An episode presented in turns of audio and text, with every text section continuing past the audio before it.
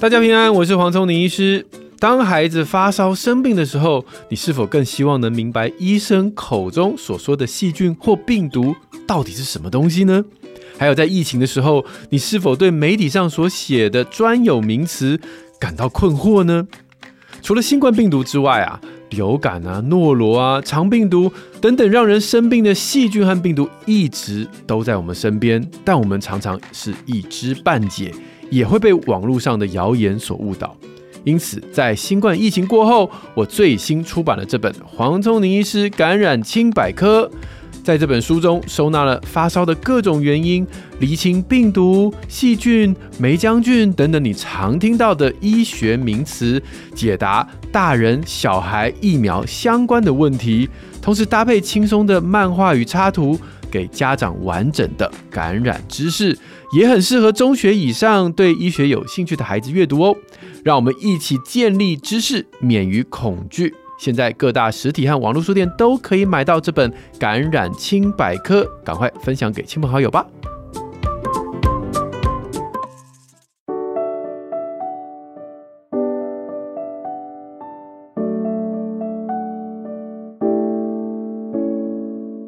看懂孩子的内在需求，培养正向、自信、稳定好性格。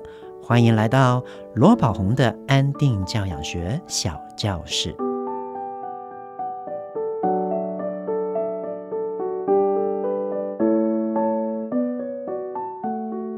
大家好，我是罗宝红，欢迎来到罗宝红的安定教养学小教室。在你家或者是你身边，也有高敏感孩子吗？俗称高敏儿的他们啊，会突然没有来由的闹起别扭，生起很大的情绪，常常都会让大人不知所措。在那个当下，怎么安抚都没有用。我们一起来听听看下面的这个例子哦。这是亲子天下 Baby Line 会员虾米的妈妈的提问哦。那我在这边简称虾米妈妈，好不好？妈妈说：“老师你好，我有一对双胞胎的男宝，五月呢就要五满五岁了。弟弟似乎是传说中的高敏小孩，常常前一刻还在玩着笑着，突然间下一刻就会突然间发脾气。那最困扰的就是当他闹脾气的时候啊，不是歇斯底里大哭大闹，就是会嘟着嘴一语不发，也不会理别人。他不闹脾气的时候呢，说话是有条理又很清晰的，口气还很像大人呢。”不像是表达能力不好的孩子哦，但是闹起脾气来的时候，问他究竟发生什么事，他都是不愿意说出口的。所以想请教老师，这样的高敏儿，心事却又藏得很深，不愿意开口说的孩子，我们要怎么帮助他呢？又或者，父母在觉察他在闹脾气又不愿意开口的状态之下，我们应该要怎么安抚他的情绪？啊，这边我会跟。这位妈妈虾米妈妈一一说明哦。一般来讲，高敏感特质的孩子哈啊，他有四种特征啊。这个是我的好朋友黄瑽宁医师说的，就是观察细、感受深、反应大、身心累。哦，意思就是这种孩子其实是有着很很高的天赋的，他们的观察力、他们的洞察力特别的细微，而且观察力很深的孩子，通常内在感受也很深。有一些小细微的细节，他能够观察到，或者是有人讲了一些话，或者是遇到一些事情，他感受都会比别人深。这个是一个孩子的正向资源，其实。但是同样来讲，在年纪比较小的孩子来说，他们在这样的情况下反应会比较大，所以有时候会出现比较大的情绪，会比较没有办法在控制自己的情绪。同时，这种孩子，因为他常常都会用很多的能量来去回应这个当下，所以身心都会比较疲累。那如果有这四种特质的，可能这个孩子就是一个所谓的高敏儿了。那如同我刚才说，这种孩子在年纪比较小，没有经过社会化洗练的时候，他可能啊还不懂得怎么去调节自己的情绪，知道自己要怎么回应情绪，所以。大人要怎么帮助他？首先，这个大人自己就要懂得去觉察自己的内在，懂得去回应自己的情绪。这个大人必须要去懂得在自己内心升起一些情绪，比如说难过、委屈、害怕、受伤、生气、焦虑，或者是不安、郁闷这些情绪的时候，他能够及时觉察出来。能够觉察出来了之后，要懂得去回应自己的情绪，去承认这些情绪，去允许这些情绪流动，让这些情绪从我们身体里面有个出口可以释放，让自己好过来。唯有大人懂得怎么去处理自己的情绪啊，才有办法去帮助其他的人，甚至是这个孩子去回应自己的情绪，而且。在这个当下，如果孩子是哭闹的、是发脾气的、是发飙的，大人如果懂得回应自己的内在，在当下也能够比较安稳。那至于这个做法，在我五月份出的有声课程《一周一练习五十二周罗宝红安定教养实践》里面，就有着一个非常详细而且循序渐进的配套做法，能够帮助大家一步一步的去。养成自己安定教养的基础了，所以欢迎大家有兴趣的话可以去收听，可以参考。所以第一个要帮助这些孩子的重点，就是我们要学习如何回应自己的情绪。那再来第二个，就是当孩子很有情绪的时候，我们要注意当下未必是安抚他情绪的最好时间。为什么呢？因为当孩子非常亢奋的时候，他是不理智的，他是处于一个下层脑的情绪。那这个情绪啊，他没有办法短时间可以恢复。所以，与其你急着去安抚他的情绪，不如给他的情绪跑一下，让他有一个能够释放情绪的空间以及时间。所以我一直以来强调的。在孩子有情绪的时候，我们要记住四句口诀：在当下，同理但不处理，不要坐以待毙。有需要的时候，转移他注意力，离开那个伤心地。在当下，我们让他离开那个让他引起情绪的地方。通常换一个环境，我们可以帮助孩子转换情绪，所以转移他注意力，离开这伤心地。那在当下，同理但不处理。你可以同理他的情绪，你甚至你可以说：“妈妈知道你生气。”你生气也可以不用说，但是你同理他，他会感受到你的能量是接纳的，你的能量是包容的，是关爱的。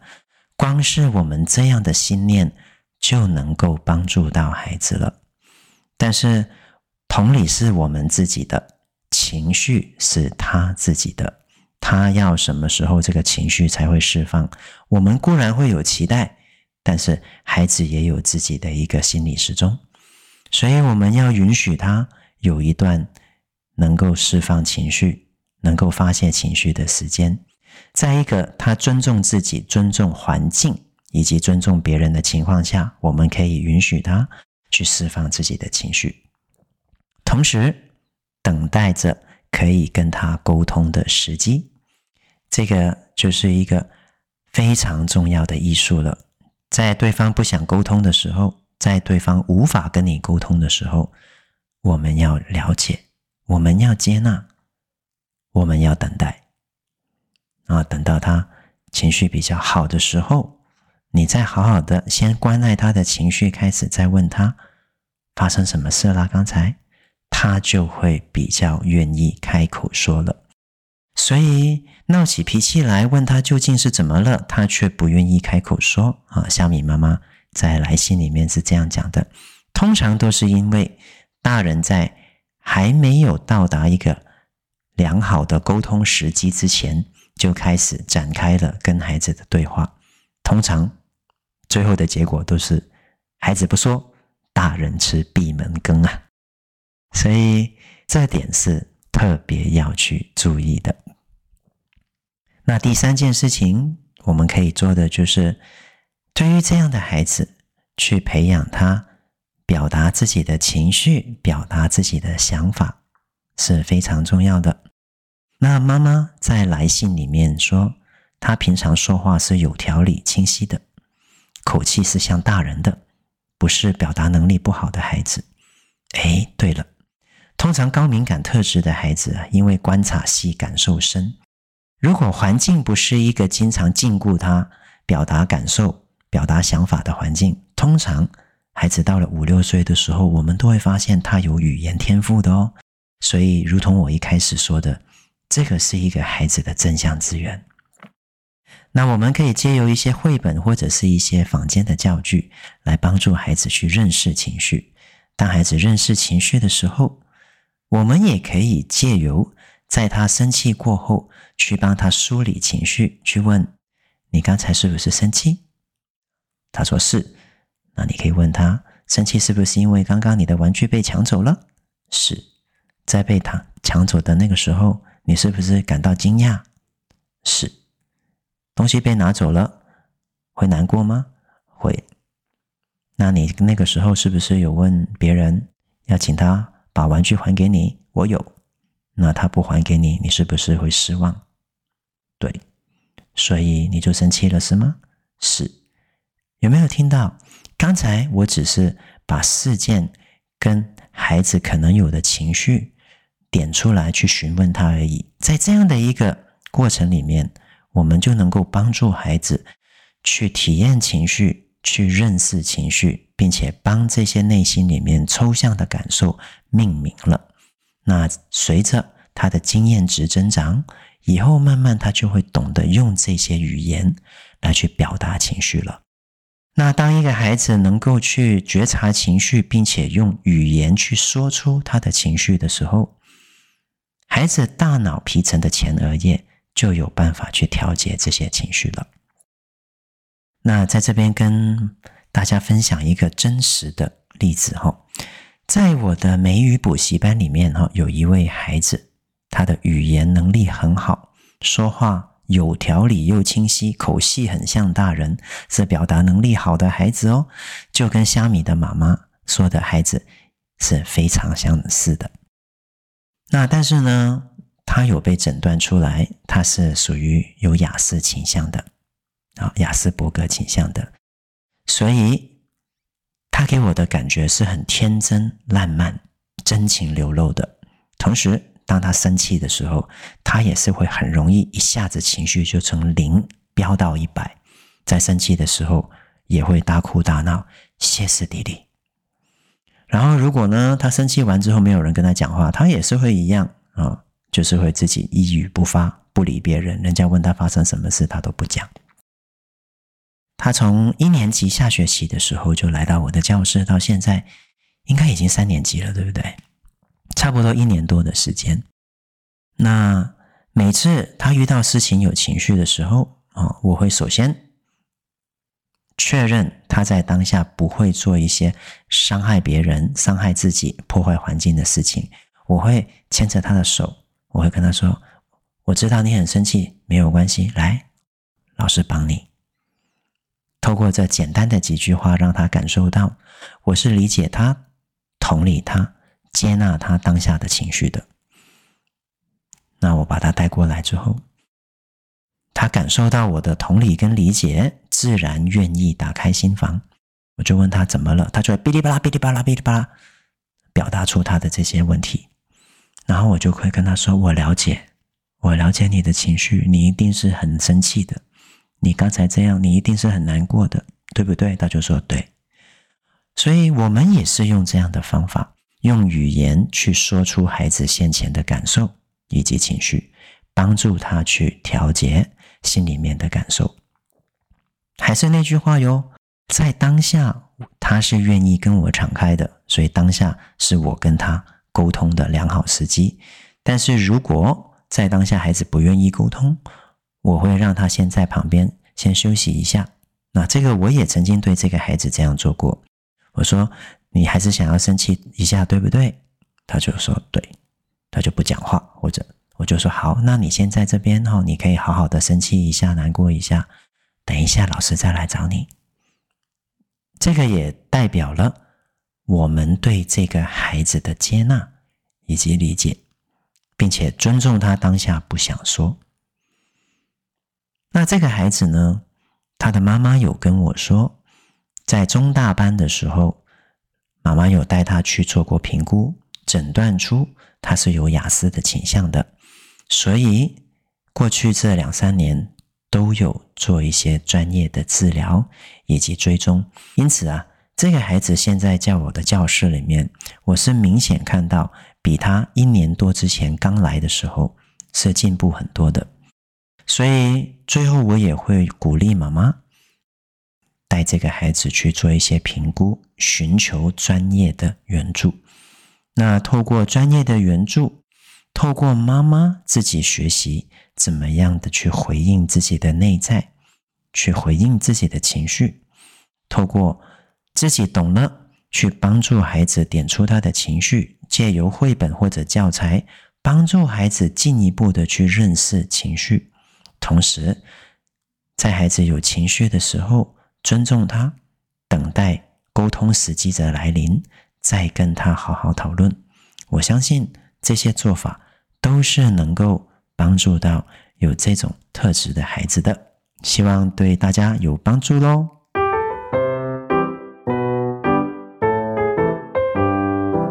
一句英语小单元。又到了我们英语时间，今天我们来分享一下常用的关心语啊，英文可以怎么说？比如说，我们会看到一个孩子闷闷的，或者是不高兴，我们可以跟他说：“Are you okay？”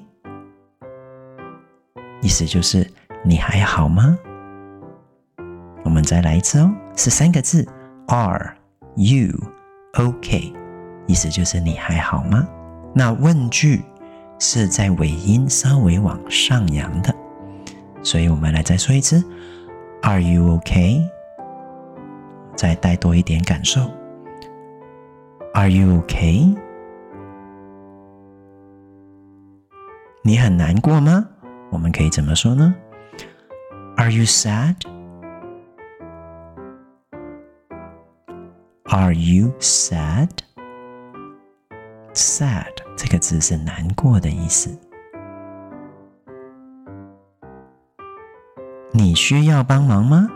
我们可以怎么说呢？Do you need help? Do you need help?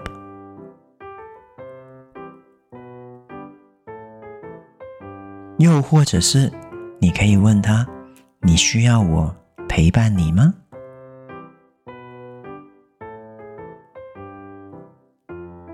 ？Do you want me to stay?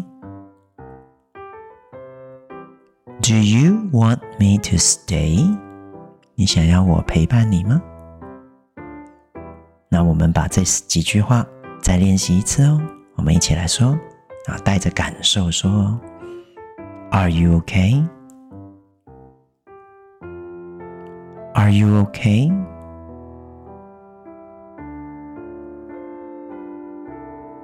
你很难过吗？Are you sad? Are you sad? 你需要帮忙吗？Do you need help? Do you need help? 想要我陪伴你吗？Do you want me to stay？啊，在说的时候可以同时用一个点头的身体语言，表示你是愿意的。哦，所以有时候身体语言加上肢体语言，我们更能够表达我们的感受。Do you want me to stay？Do you want me to stay？